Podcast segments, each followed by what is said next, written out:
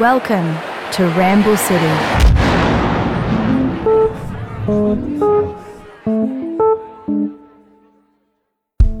Hello and welcome to another episode of Ramble City. My name's Bradley McCaw. Thank you very much for lending me your ears for another episode. This is number 23. Wow, 23. We're, we're growing up so fast. Today's episode is um, is a country listening party, or, or I guess a listening party. And we're going to tell you more about today's guest and more about that very shortly. But first, why don't I just sort of tell you what's, uh, what's happening for me? Well, this week we still are in Someone Like You Land. The new single with Paulini is being played and listened to all over the world. I'm getting messages. Thank you to all of you that continue to send me messages from, from Japan and from Sweden and from Austria. You know, in a post COVID world, um, I can't wait to come and share the song with you all, with me sitting at a piano and, uh, and you, each of you singing the Paulini part. Um, male or female or person, you have to sing that part because I have to sing my part. Um, but what we've been doing this week and what's coming up uh, over the next little period is we're, prefer- we're, we're, we're preparing a short film about making the song and the release of the song and uh, the press that we did, TV we did, and, and things like that. So um, we'll be releasing that via my mailing list at bradleymccawofficial.com. So if you want to see that, you have to be a part of the mailing list. We're not going to put it anywhere else. It's only for all you, all you true fans that are part of the mailing list. Excited to share that with you. But um, but let's get to today's chat. Let's introduce today's guest.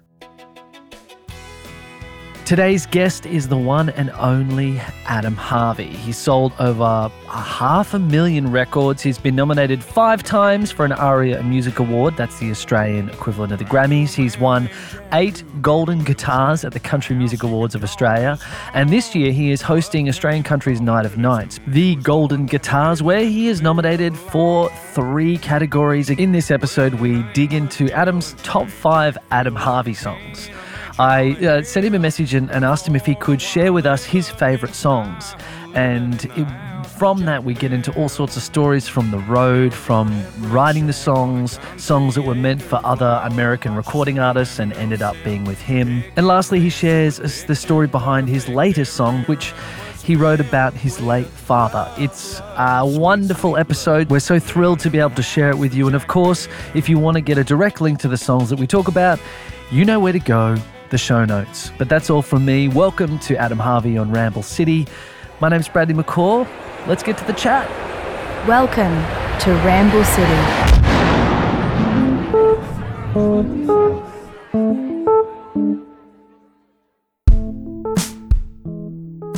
Well, it's such a thrill and a pleasure. Um, Adam Harvey is here at Ramble City. This is something I've been looking forward to for quite a long time. Thank you so much for being here, mate. Oh, it's a pleasure. Thanks so much for having me, and uh, congratulations too. I hear the podcast is doing really well, so it's uh, it's good to. I think it's exciting sometimes to try new things and sort of uh, maybe get out of your comfort zone a little bit and try something different. Well, it's funny that you mention that because when I, you know, sometimes pitch this idea of what we're doing today, sometimes it can feel. Look, what we're doing is we're doing. Uh, I've asked Adam to do his top five songs about himself, his favorite top five Adam Harvey songs. And sometimes it can feel a slight bit narcissistic, doesn't it? It's like, mm. these are the five songs that show how great I am. But I don't think that's it. I think it's more, you don't get to sort of, sometimes everyone's got an opinion about your songs. Everyone's got an mm. opinion about what you do. And everyone's got the songs that they played at their wedding and that they heard you when they were driving in a car for the first time in a ute and they listen to it and they go, this means, you know, this to me. But sometimes it's nice to hear from, from you, the guy that's singing it, from your records, your songs, your perspective, what songs you cherish and the ones that mean something to you. So that's why we're here today. Oh, well, you know, it's funny you say that because over the years I've I've learnt that um, music and memories are very, very closely uh, related or connected. And it's amazing how um, a song can trigger a memory, or, you know, because we celebrate all of our events in life the good times, the happy times, the sad times, yeah. you know, and it's all associated with music. And um, it's amazing how music can trigger a memory. But, and yet, once again, a memory can also trigger a particular song that's related to that same uh, memory as well. It's it's really quite powerful when you think about it with music. You know, it helps us get through the worst of times and celebrate the best times. And you know, I know myself, I can be listening to a, a song will come on the radio, and it might take me back to when I, you know, fir- first kissed a girl, or you know, yeah. it might or it might take me back to my wedding day, or you know, all of a sudden I'll hear a song and it'll remind me of my dad, or you know, something like that. And then it's the same when I go to a particular place when I'm on the road and I'm traveling and I'll I'll pull up and stop somewhere, and I'll, all of a sudden there'll be a particular song I'll remember. Oh wow, I was here the first time I ever heard that song, uh, wow. uh, and yeah, it's it's quite powerful and uh, quite quite amazing how closely related they both are, memories and music. And I think this is what we're going to sort of be experimenting today with hearing the five songs that you've picked that we're going to talk through about what memories they hold to you, why they're kind of special songs for you, what it is about them. Um, we're going to step through it chronologically. I thought that might be a cool way to yeah, do it. Cool. Yeah. Um, we're going to listen to a little bit for the people um, listening in podcast form. So if you're looking at the YouTube video, you can go and hear them uh, via wherever you get your podcast. But let's kick off with uh, with the first one. Let's hear a bit first, and then we'll talk about it. This is number five.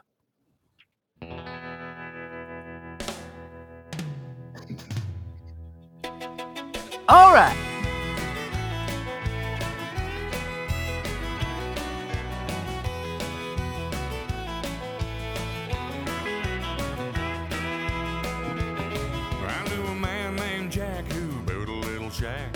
House he could call his home.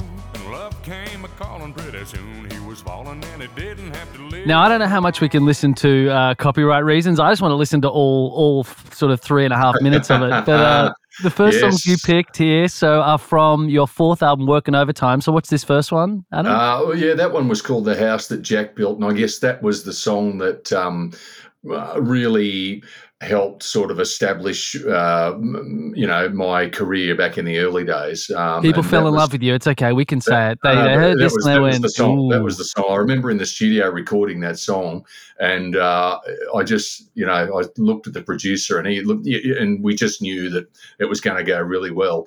Um, and yeah, it was so exciting at the time. And people often say, "Oh, do you get sick of singing those same old songs?" And I think I say, "No, nah, never," because if it wasn't for those songs, I wouldn't be able to do what I love for a living. You know, twenty yeah. years later, um, the song was originally meant for Alan Jackson. Was it and, really? Uh, a couple I, of good wow. friends of mine wrote it. Yeah, Billy uh, Yates and uh, Jerry Salley uh, wrote the song. They're great songwriters, American songwriters, and uh, they, have had a lot of hits with uh, big country music singers in the States. But they wrote the song, and Alan Jackson put the song on hold.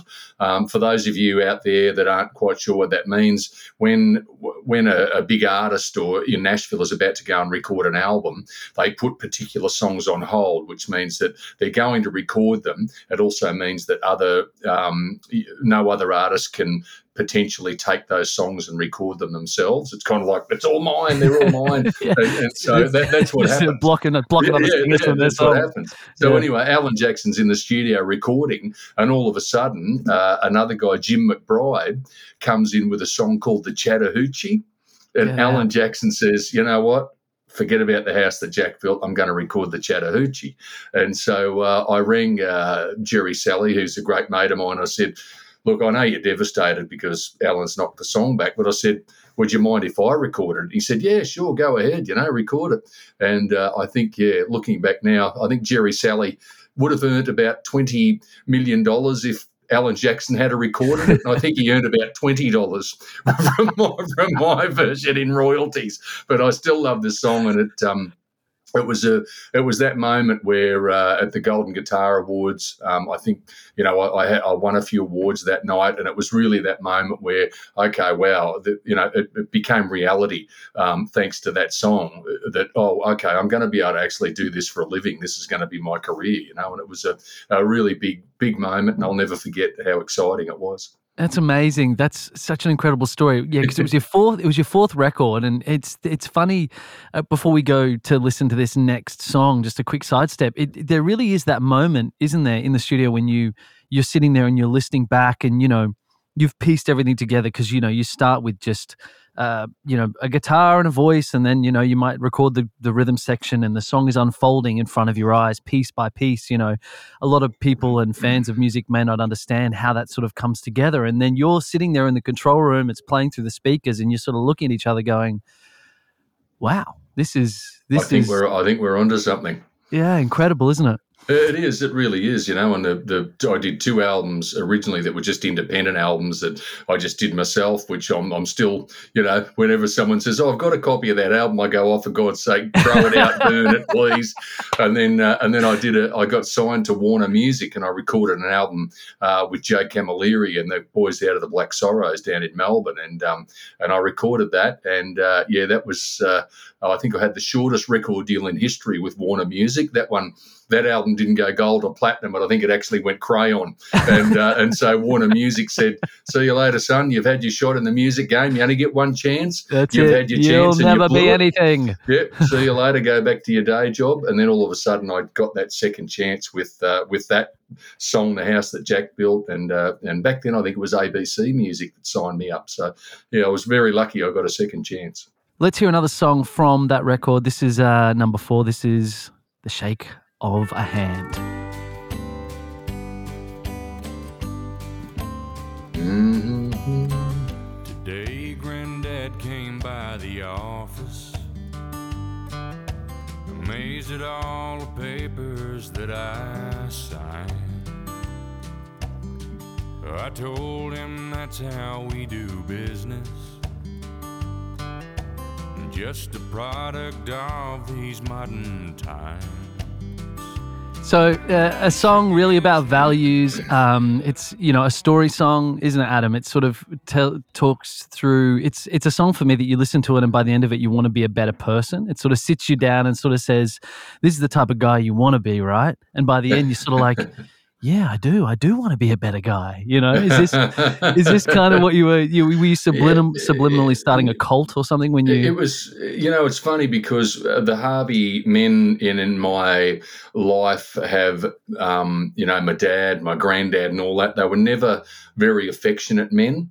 Um, they were big, strong, burly fellas, you know, Yeah. and you never, you never sort of hugged each other or never said "I love you" or anything. But it was always about the, the handshake. You know, when you caught up with them, you gave them that handshake. And I was taught from a very early age to, you know, grab someone's hand and shake their hand and look them in the eye and yeah, and uh, you know, if you make a deal with someone and you shake hands on it, you've got to follow through with it. It doesn't matter, you know, what happens or whether you're on the raw end of the deal or not. You know that that's that's more important than signing contracts and everything. Once you shake on something, that's it. It's binding.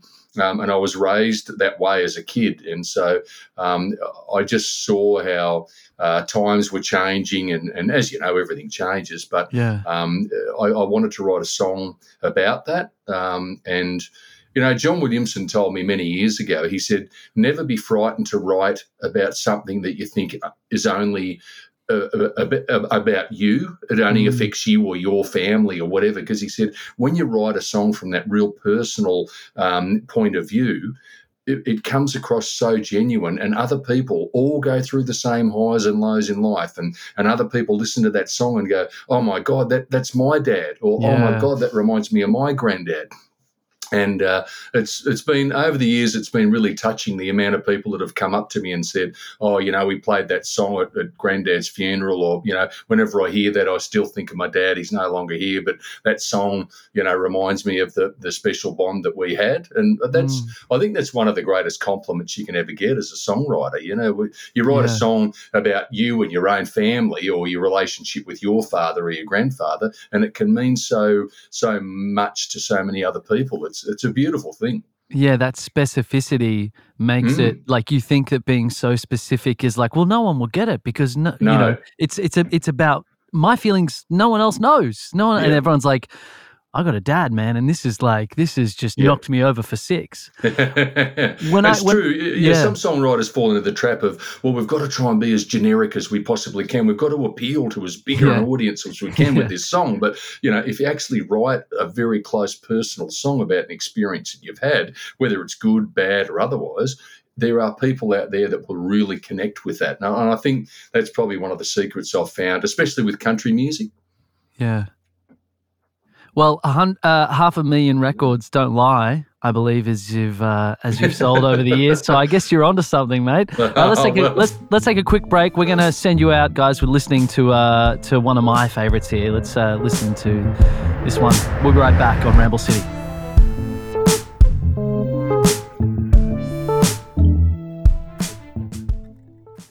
Once we have a drink.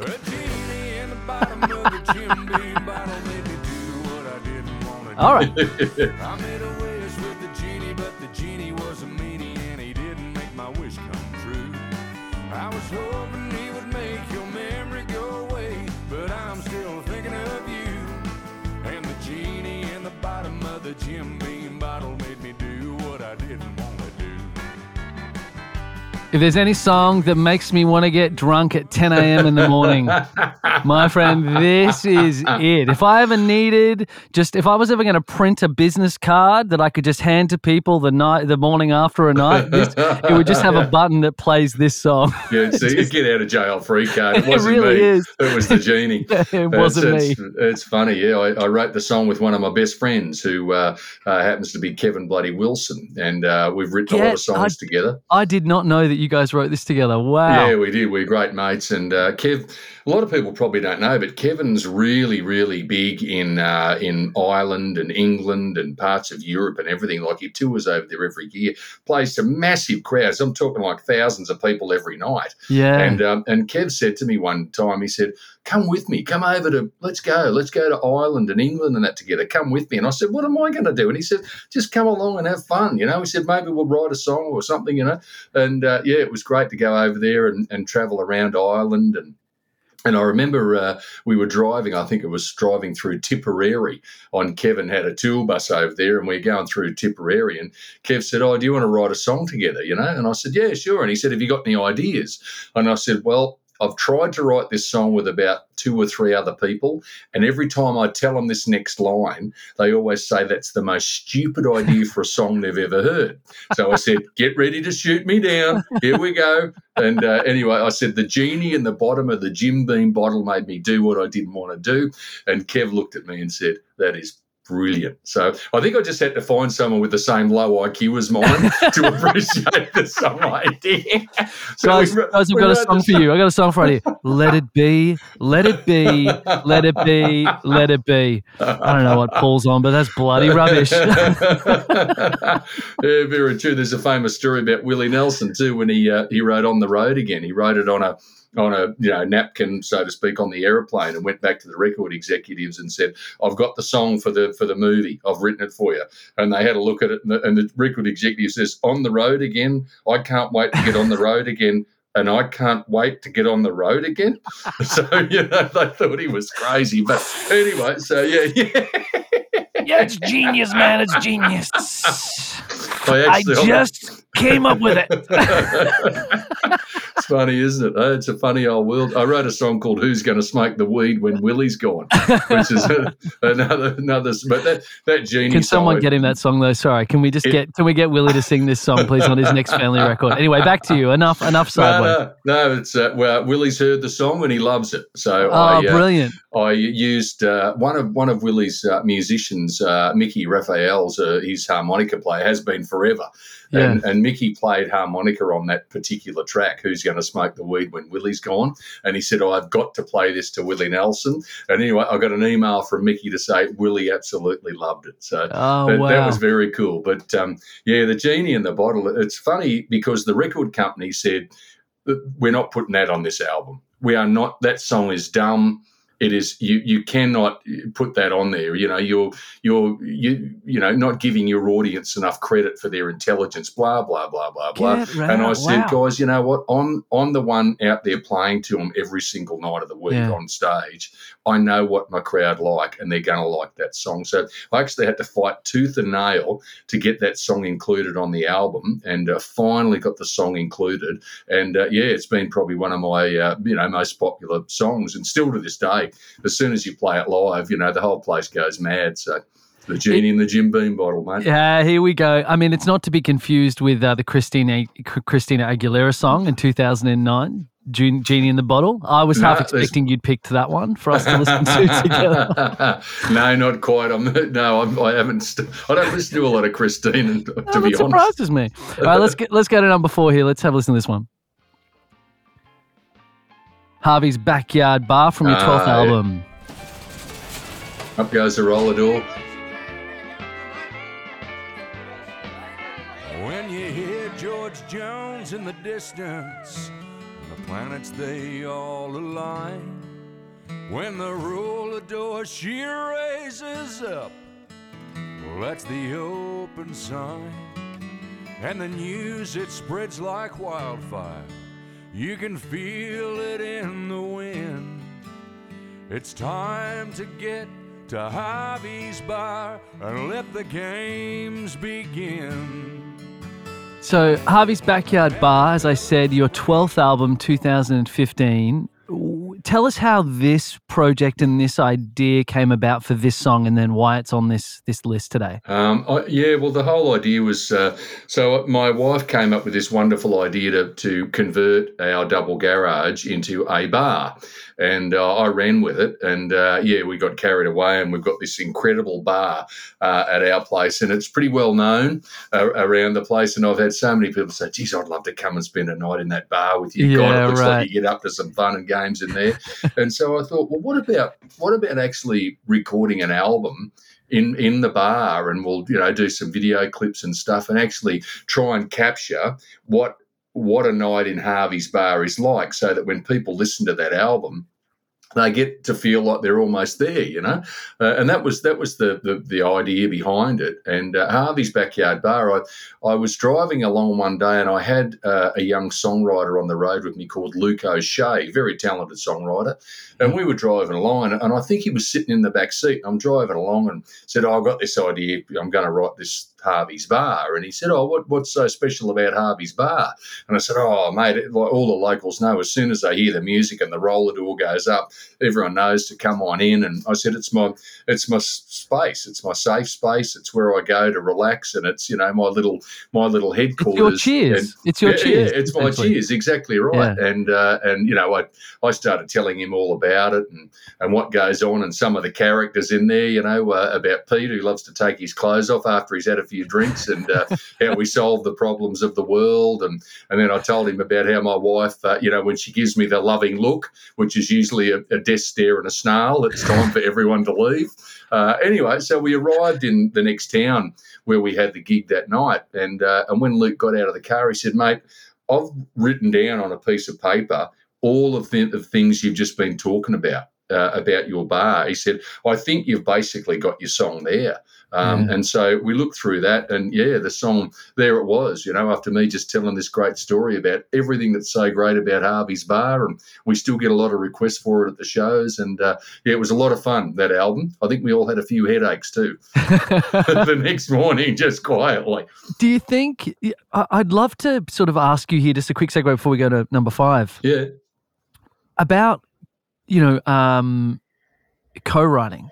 It seems to be a big part of your practice about finding the right writer that you're going to write with, or kind of um, that process. And I'm, I'm sure you write a lot on your own as well. But like, can you just speak to that a little bit in terms of how you frame that and how? Um, I think this is more, I guess, for songwriters listening. I know we have a lot of, you know, Yeah. we've got we've got some Yeah. people that just love music. We've got some, you know, but sometimes songwriters sort of say to me, "Can you ask some more questions, some more pointed questions?" So, have you got any advice, I guess, for songwriters or, or people that are looking to collaborate and, and what to look for, or, or some signs, or any tricks that have worked for you in the past? Yeah, I, I can. I, I love talking about that because a, a lot of songwriters are very private and they don't Yeah. want to co-write. You know, and I know Casey's a great friend of mine, Kasey Chambers. She she's very private and personal when she writes her songs, um, whereas I love to co-write with other people. And and when I first started out, I couldn't bloody write my own name. I, you know, I was a hopeless songwriter, and I'm, I don't think I'm much better now. But the point is. What I thought I'd do was surround myself with really great songwriters and and I every time you co-write with someone, you always learn something. Um, And and then the other thing I've learned through co-writing is you've got to go in there with your ideas. You've got to know what you want to write about, what your project is about, what songs you're missing, or what you need for your next album.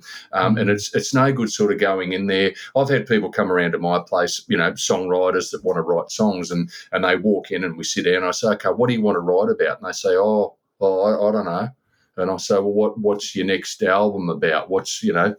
Oh, I don't know. And like it's just a it's a total waste. It's like pulling teeth, So- isn't it? It's It just is, trying to sort of draw ideas out of them as opposed to is, it being yeah. a, a because- bouncing, inspiring process, I So, so true, so true. So I always go to my writers, and what I find is particular writers are really good at writing specific styles of songs. right. Um, and I learnt that from when I used to go over to Nashville and write songs because you only get genuinely, generally, you only get one day with each writer. So, Mm. for example, I'll go and write a song with David Lee Murphy, who writes all those big hits for Kenny Chesney and the big drinking songs and the party songs. That's his thing. So you, you aim your ideas, your party ideas at him. You walk in there on the day, he says, What have you got? Because he's not going to give you his ideas. He keeps them for Kenny Chesney and everyone else, you know.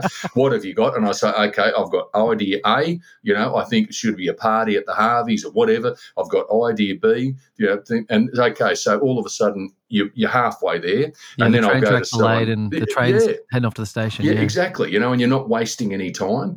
Um, whereas I'll go to someone else like Jerry Salley, who's written a lot of big hits for people like Reba McEntire and people like that, and he loves his sentimental songs. That's his thing. He's a real sentimental fella. So I'll go and aim my really sentimental ballads, whether it's a love song or it's a shake of a hand or it's a something. I'll aim those ideas specifically at him because I know that's what he loves. yeah. And so it really it really makes the process so much easier when you you know what you want to write about, you know what your ideas are, and you pitch them to the right people. All of a sudden, the process becomes so much easier and quicker.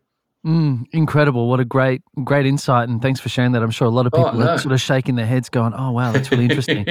Let's take one more quick break while we uh, have a quick Jim Beam or a beer, real quick, and uh, then we're going to continue on here. Uh, go to song five, which is um, a bit of a special one uh, for Adam, and thrilled to talk about it. We'll be right back.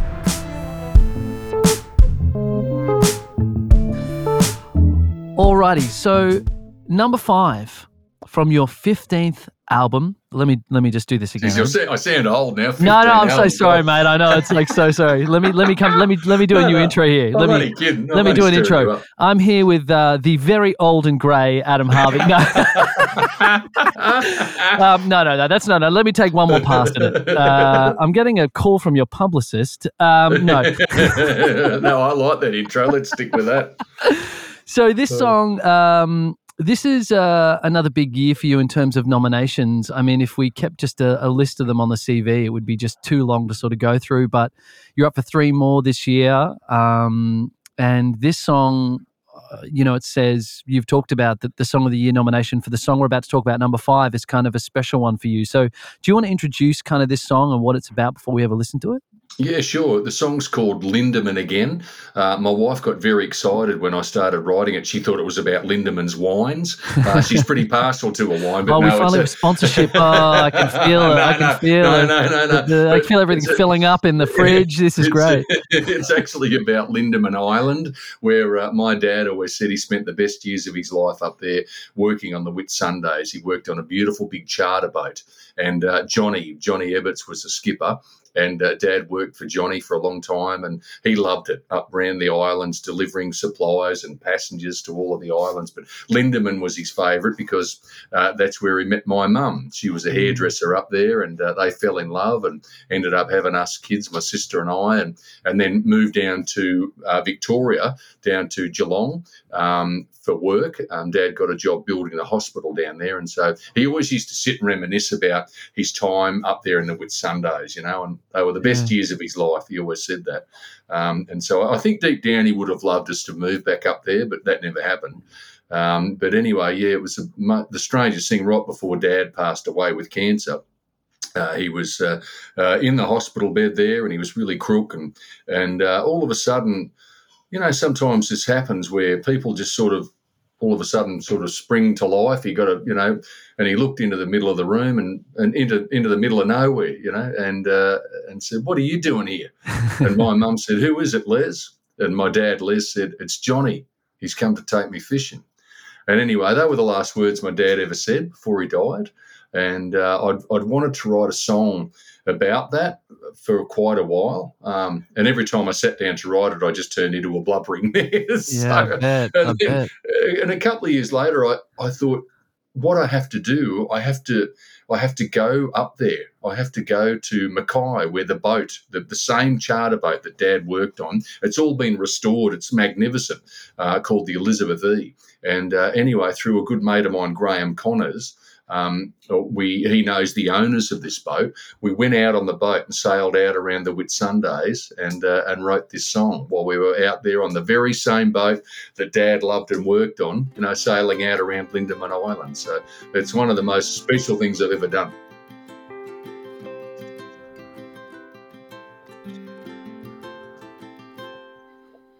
As would say, the 60s were the golden when all his lucky stars fell into line. He was young and strong, and his spirit of adventure saw him living in the islands at the time. Hayman, Happy Bay, and Daydream. But Lindeman was always number I can just see listening to the song, you know, it paints the picture and, and hearing the story of all that. It, it's so touching, Adam. You know, it's a really Oh, beautiful uh, song. yeah, and, it's you lovely know, to write that. You know, a tribute to my dad and Yeah. and my mum. You know, who's still with us. Mum's going really well, and she absolutely loves the song. And uh, mate, so, you know, I've had a lot of uh, uh, you know nominations at the Country Music Awards over the years, and I've been lucky enough to win win a few of them too. But Yeah. yeah, I think Song of the Year uh, for that particular song was probably one of the most special nominations I've ever had. well, you'll be hosting this year as well with Beccy yes, someone, Cole. someone had a brain Uh, snap and decided that would be a good idea. well, I just want to know. Uh, I guess you know, um, hosting has been in the news quite a lot lately. Uh, Yes, I'm yes. wondering, is it going to be. Beccy or you that sort of um, Yeah. uh, gets the warmer cheek, I guess? Yeah, and I guess um, I'm looking forward to getting the text to say, mate, we need some ruthless jokes about people's hair and fashion. I've got you covered. Don't worry. Um, no, but thanks so much for coming on the show, sharing all these stories with us. It is such a treat. I'm such a huge, huge fan, um, obviously, and uh, just thrilled that you're you're part of you know Ramble City story now, mate. So thank you so much. All the best, and everyone go and uh, visit the um, the link down below this video to to go and find songs and and everything um, that's got to do with with the legend Adam Harvey. Thank you so much, mate. It's a real it's a real pleasure. Oh no, thank you, mate. I really appreciate it, and uh, yeah, good luck. Keep up the great work with the podcast, and uh, thanks for your time.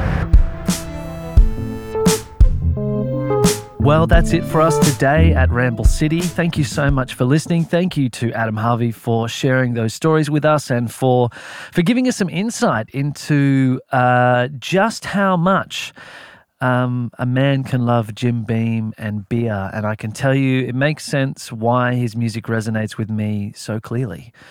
Um, moving right along. This episode has been brought to you by OFM. It's been created and hosted by me, Bradley McCaw. Sound is by Kana Stats. Video is edited by the great Caleb. Original sound design is by Matt Erskine at Crosspoint Solutions. Video, original video design was by Adam Shaw at Axis Productions. And thank you to you listening. You can follow me at Bradley McCaw Official, join my mailing list at bradleymccawofficial.com. And of course, we will see you next week for another episode of Ramble City. Stay safe, keep smiling, and we'll see you soon, everybody. Bye for now. This has been Ramble City, a podcast of conversations with interesting people musing on art, life, and their careers. Created and produced by Old Fashioned Media. To hear more and discover additional material from today's episode, visit ofm.com.